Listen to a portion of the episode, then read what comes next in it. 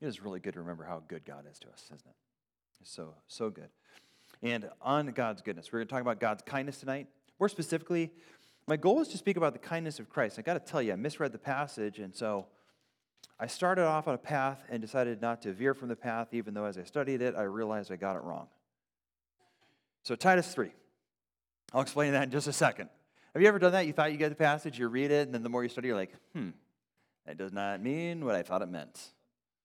So, the verse that, that tipped me off as this would be a good one as we talk about Christ formed in you is um, verse 4. But when the goodness and loving kindness of God, our Savior, appeared, he saved us. So I'm thinking, this is a great verse on kindness, right? Christ is kind, and he is. But that's not exactly what it's saying. He's talking about God the Father there. It's one of the few places where you have God the Father referred to as Savior. So it's not exactly Christ formed in you, but maybe I would say it this way if I'm trying to shoehorn this into this series and make it work, right? So this is a theological point that you won't see unless you read theology books, which is probably not the hobby of too many of you all. But Christ was godly. That is, he was godlike. So, like, I have a chapter in several theology books called The Godliness of Christ, which is something most of us don't even think about. Like, of course, he was godly. But the point is, is that he, he was like his father. He lived like his father, that he was actually like God, not just merely because he was God, but because, in fact, he did the things that he saw his father do. So there you go. There's my shoehorn in. That if God is kind, Christ is kind, and we're called to be like Christ. So this is still fitting with our series, Christ formed in you. Having said all of that, um, if we're thinking thematically about um, what is happening in this text, I find this text compelling because the argumentation is is simple, although difficult to execute. You know, sometimes passages, it's like you really dig into them before you can kind of understand the, the, the relationships of the logic. But I think in this text, you see on the, on the surface what's going on fairly quickly. So let me, let me see if I can give you kind of thematically what I would say is this. God loves, or actually, maybe use the word kind, since that's the Christ likeness uh, um, virtue we're speaking of tonight, because Christ is kind to ugly people. I should be kind to ugly people. Now, when I use the word ugly, it's just the word I, I, like using for this. I'm talking about people who are unpleasant and undesirable, people who provoke in us everything naturally that's not called kindness. And sometimes that is people we actually love dearly. So whether it's our, you know, so like people we're committed most to, family and, and children, spouses, parents, you know, we love them, but sometimes they annoy us. And, and they can get the the most unkind treatment of anyone in our world. You know, I am much more disciplined with my coworkers than I am with my wife in terms of just kind of letting my natural responses be the first responses that are, are, are let, let, um, let out. Okay, so that being the logic, let's, let's break it down in its, in its parts. So I think in, in verses 1 and 2, you have kind of the, the, the application, and then you have the explanation. So a lot of times in, in most sermons I give, they're kind of like they flow, I, I would say, like a, with a deductive logic. You know, because God is kind, therefore we should be kind. This reverses that. It's like, be kind. And then explains, because God was kind. So it kind of reverses that natural order of that deductive reasoning. Maybe inductive would be the way you say it. But it's really application, then explanation. So here's the application, verses 1 and 2. Remind them, he's speaking to Titus. So he's saying, Titus, preach to them, teach to them, challenge them to be submissive to rulers and authorities, to be obedient, to be ready for every good work, to speak evil of no one, to avoid quarreling, to be gentle, and to show perfect courtesy toward whom? All people. Towards all people. He's going to get that logic in verse 3. Here's why. Four. But before we get there, he basically gives seven admonitions do this, this, this, this, this, and this. And generally, there's themes there, right? Like you can see this, this call to be responsive to those over us, whether it's governmental authorities or whether perhaps with like, we would say bosses, but he would have thought slave masters, or whether even in the household context with parents and things like this, that there's an admonition that godly people be submissive. You realize who he's writing to, right? He's writing to Titus, who serves on the island of Crete. So, you know, when, when your grandmother says, don't be a Cretan, that's, that's this. That's this people. This is where Cretans come from. So if you're like, oh man, they're a Cretan, That's this. That's his people. So when he says be obedient, that's because Cretans weren't. They were like the, the, the people that no one wanted to do business with. You know, we might say a used car salesman, you know, to, to kind of describe the stereotypical, like, eh, don't do business with them. They would say, don't do business with a Cretan because you will lose your shirt and you won't even know it. They're liars, they're bad people, they're, they're not good people. So t- here's, here's Titus called to minister there, and the challenge is to this kind of stiff necked, little bit slimy group of people. You're believers now. Don't act like a Cretan, act like a Christian. Don't act like someone who always is thumbing his nose or um, ignoring or raising a fist to authority. Instead, submit. Which speaks both to behavior and attitude, right? Because he says submit to authorities and be obedient. Yeah, that's hard. So you have that. And then he moves forward and he says, Be ready for every good work. Yeah, so, so there's this anticipation and readiness to labor at those things that are morally approved. It's one of the things that's, it was funny today. I had a conversation. I think, Emma, you were part of this conversation. How do you get ministry volunteers to show up on time? Nursery workers, check in people, greeters. I mean, our service tonight, I think, started at 6.07 because the pastor wasn't even on time. I mean, this is a hard battle we're fighting here to be on time. So we, we have this challenge, and, and part of this is, I, I think we forget that the latter part of good work is actually just work. That there's a call to labor, to be diligent, to sacrifice what we want, and to work hard at it. So this call to the Cretans is not to be uh, consuming things on their own desires. And it says, speak evil of whom?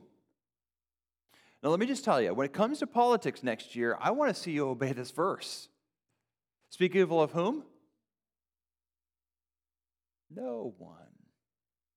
I think the Greek has that word blaspheme, is basically the English kind of uh, transliteration of it, which has the idea that if you, if, you, if you say this about God as a divine being, that's where we have the idea of blasphemy. We really understand it. But the point is, is God deserves honor, so we definitely don't want to speak badly of him. But it's the same thing when we speak of others. We are slandering them, we are criticizing them, and we're speaking out of turn. Speak evil of no one, avoid quarreling, be gentle, and show courtesy. It feels like this is what every mother is trying to pound into their 13 year old boy. Because they're not gentle, they're not courteous. They're demanding their way, they're demanding their rights. I mean, if there's a door, they are through it first. They don't even wait for the lady, let alone open the door and hold it for her and then go through. And this, this is the task of parents, it's the task of a culture. We have a culture of discourtesy. We have a culture of rudeness. Uh, again, I do not want to dive into the politics here, but Trump is such low hanging fruit here. I think the reason he's popular is because he and courtesy have never met. He speaks bluntly, he speaks rudely, he speaks in a way that, in, into our culture, I think is compelling. Because most politicians are so slick, you don't even know what they think. And, and he's bombastic, but he is not courteous, he is not gentle. Whether or not I agree with his politics is irrelevant to the point that he shows us the age we live in that his popularity is a byproduct of the fact that he speaks the language of our world. And very much like the Cretans, we need to recognize that tendency even within us and resist it. That, that gentleness is always right. Okay, having said all of that, by the way, I, like this is a helpful proverb for me when I think of gentleness because I think sometimes we, we assume a gentle person has a hard time communicating. When Proverbs tells me that a gentle word can break a bone, I think, I think we can get to the place where we understand that I can speak gently and get a lot accomplished. I mean, especially when you are appealing to the things that are actually valuable in a person's life. And so, for instance, if I'm going to talk to my daughter, I can scold her, or I might call her to consider Christ and say, Hey, I, I know that the way you spoke to your mom might have communicated really clearly what you felt like. But both Jesus and I were pretty embarrassed. And I think your mom was pretty hurt. Do you think maybe you want to rethink that and talk to your mom? I think all three of my daughters would cry if I did that. But instead, a lot of times what we do is we're like, we come in with, with intensity and volume and anger rather than appealing to them to consider Christ. And, and I think that's where, like, when I look at avoid quarreling and be gentle and show courtesy, sometimes we don't just take uh, the care and the caution to articulate with grace, with, and maybe I'd say, and with power, right? A wise person makes his words persuasive. All right, having said all of that, that's the application. This is like, like so reverse of normal Paul, like do, do, do, do, do.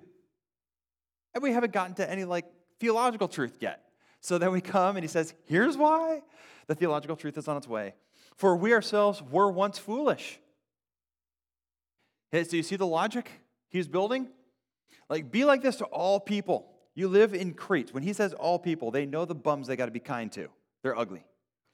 And he goes, Because you were once just like them, you were ugly too. That, that's his theological point. For we ourselves were once foolish, disobedient, led astray, slaves to our various passions and pleasures, passing our days in malice and envy, hated by others, and hating one another in turn. You look at that, that the indictment against the church. I mean, both sweet and sour. You were once this. I mean, this is what God saved you from being. You were an ugly person when we look at you, unvarnished. You look at the mirror and you see who you truly are with no spiritual makeup on. It's an ugly thing. Like it was, it's not looking good. And then we come to verse 4. But when the goodness and the loving kindness of God our Savior appeared, he saved us not because of works done by us. Why does God love you? Why is he kind to you? Why is he merciful to you? Precisely because of how ugly you are. Because a person who's compelling and fantastic and wonderful deserves care and kindness. The rude, obnoxious jerk who's malicious and in fights and hates everyone that person deserves to be treated poorly, right? saying that's who you are. And what redeemed you out of that was not someone being kind only when you deserved it, but in, fact being kind despite your lack of deserving of it. So here's God's kindness God is kind to the person least deserving, most horrific. And he goes, That's us. That's the church. That's the redeemed church. That's who we are. So, what energizes kindness towards others is a clear perspective on two things. Who are you? Like, strip away the grace of God, strip away the sanctifying power of the Holy Spirit, strip away the, the enlightened understanding of God's word that only comes through the gracious ministry of the Holy Spirit. Strip all of that away, and who are you? You are about as ugly as you can imagine. Strip all of that away and see yourself like Christ sees you, and you'll be horrified. And this is this, I think, if we if we kind of like back up and argue backwards into this, this is one of our theological problems with the doctrine of hell. We don't think we deserved it. That doesn't, that doesn't actually, it doesn't indict hell as a problem. It actually reveals pride. Right? Like, no one thinks we should have a death penalty for jaywalking because jaywalking isn't a big deal. Likewise, we think no one should go to hell forever because of sin because we actually think our sin isn't that big a deal. The problem isn't that hell is so over the top in terms of severity. The problem is we have no comprehension of how horrific we are before grace. We don't. So, one of the things that energizes compassion, mercy, and kindness, right, is the kindness and the goodness of God, our Savior, is an honest evaluation of yourself. Who am I if I take away God's grace? Let me just tell you, this is, I think, a breath of fresh air to any church. Because one of the things that makes any sweet church a toxic place of hypocrisy is when we forget grace and what we are without it. And, and you've all been on the ugly side of an ungracious person, someone who's unkind. It's not pleasant. And the problem is, they're probably kind of right. You know, so when someone who's ungracious confronts you on something, I mean, you know who you are if you look in the spiritual mirror well. So they come to you and be like, you know what? Let me just personify this. Mark, you are filled with pride. You need to be more kind and gracious. At, at no point can I say, you're wrong. I, I do struggle with pride, and I am not a super kind or gracious person. You are right. I mean, let's just do this. How many of you need to pray more? So some jerk comes to you, and be like, you know what? I have a problem with you. I know you don't pray enough. like, oh, you're right. Like, if you're really sincere, the ungracious person with their judgy fingers pointed at you wins because they're right. The problem is their spirit shows none of the kindness of Christ.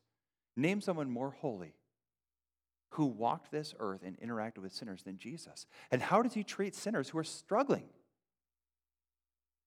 He says, I'm gentle and lowly. Come to me, and I will, I will give you a burden that is light. He offers forgiveness and gentleness. So, so we see the echo of that in, in statements like James, where he says, God gives grace to the humble, but he resists the proud. I think, I think we, we don't articulate the heart of our Savior when we are unkind to anybody, but we excuse it when they're really ugly to us. God is so kind. So I, I, think understanding who we are, that's verse 3. Verse 4 calls upon us to just affirm gospel declarations as a way to preach ourselves towards kindness. Right? Goodness and loving kindness of God came to me through Christ, appeared, seems to refer to Christ. He saved us not because of works done by us in righteousness, but according to his own mercy by the washing of regeneration and renewal of the Holy Spirit, whom he poured out on us richly through Jesus Christ. So you have this great Trinitarian call, right? God our Savior did this gracious work as he poured out the Holy Spirit on us through Jesus Christ. Notice the word Savior first modifies God and then finally modifies Jesus. And both God the Father and Jesus are rightly defined as our Saviors here in this text. Having said all of that, when was God kind to you? When you were ugly and a jerk, spiritually speaking, or after you had reformed and cleaned up? Right? You see where I'm going, don't you? So, like, I, I, just want to imagine listening in on this counseling session, and, and you're trying to figure out what to tell these two people who are clearly at odds with each other because they hate one another and hate each other in turn. Right? That's, that's who we were before Christ. And, and finally, one of them says, I would be kind to you if you would just stop doing whatever. Okay, let's pull out our gospel gun and shoot that one down. That line needs to get put in the grave. The I will be kind with a contingency is so ungodly. I will be kind to you if you stop hurting me. Imagine if God said that to you when you were in your sins. You're condemned forever. Forgiveness will always be beyond your reach. I will be kind to you when you stop being so spiritually ugly. No one in the world gets saved. Right? Like salvation, the gospel's gone. The gospel is saved, or say it saves us not by works. So when our kindness comes on the basis of works, we look like anyone but Jesus.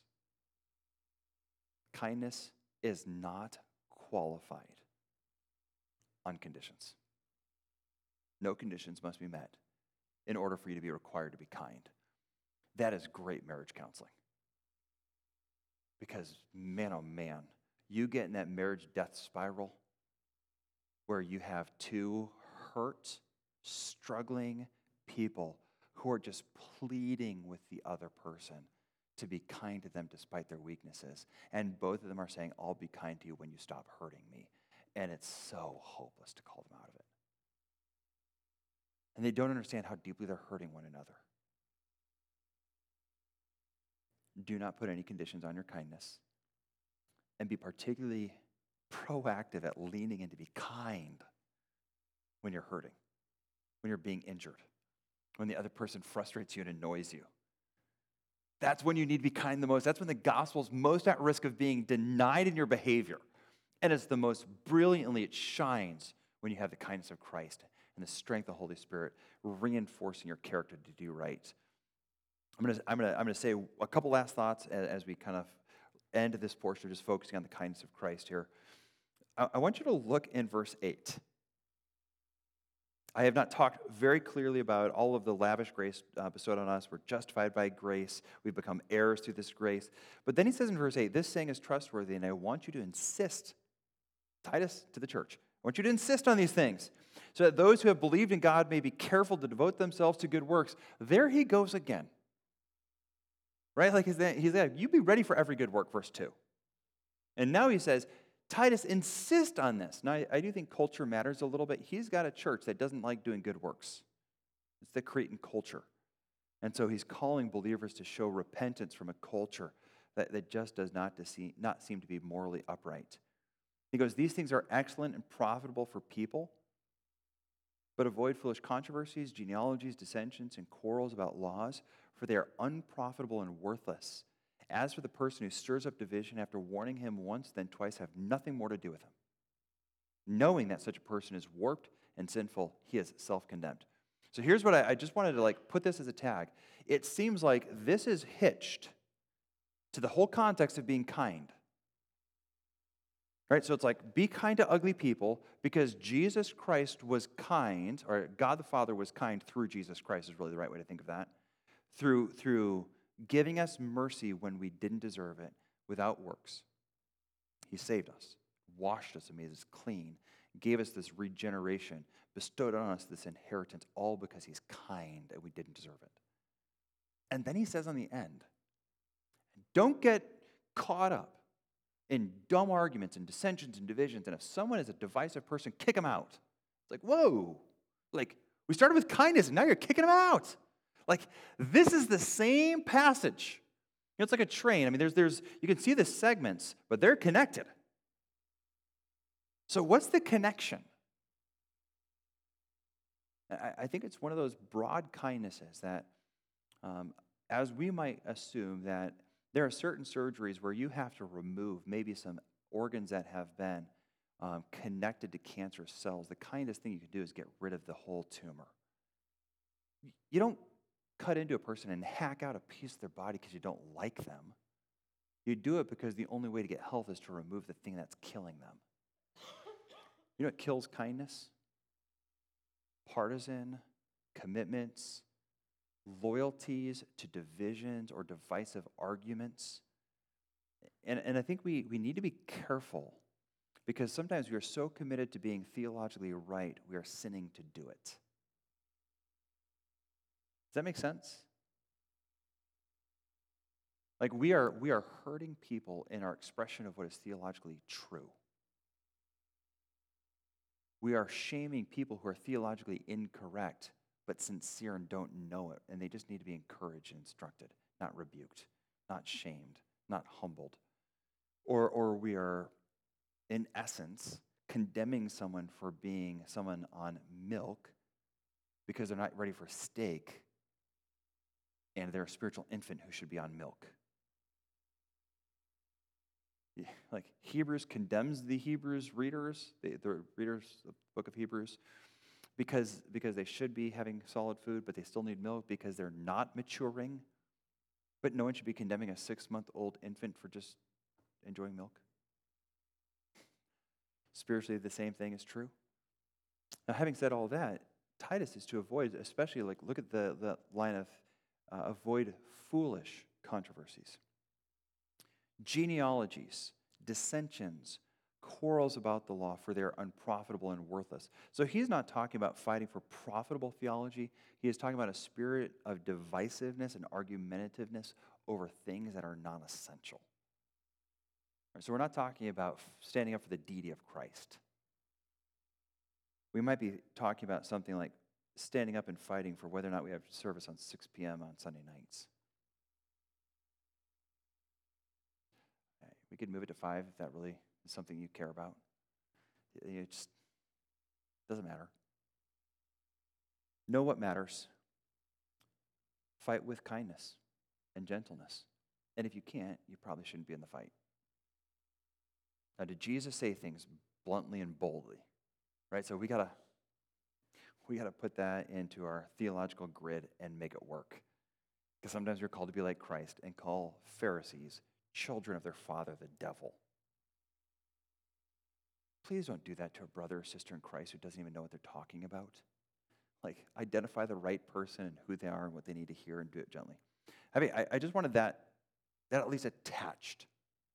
That part of kindness is actually getting rid of fighters. Go back to who you were. You were once involved in, at the end of verse or middle of verse 2, quarreling. You are haters and hating others, right? That's who you were, verse 3. And so when we come to verse um, 11, such a person is self condemned. They, they seem to not be walking in the gospel, and they are dangerous. Uh, they are danger to the church because they're divisive. Hopefully that all makes sense. So, so let's, major theme here. Let's just logic of it. I am called to an unconditional kindness.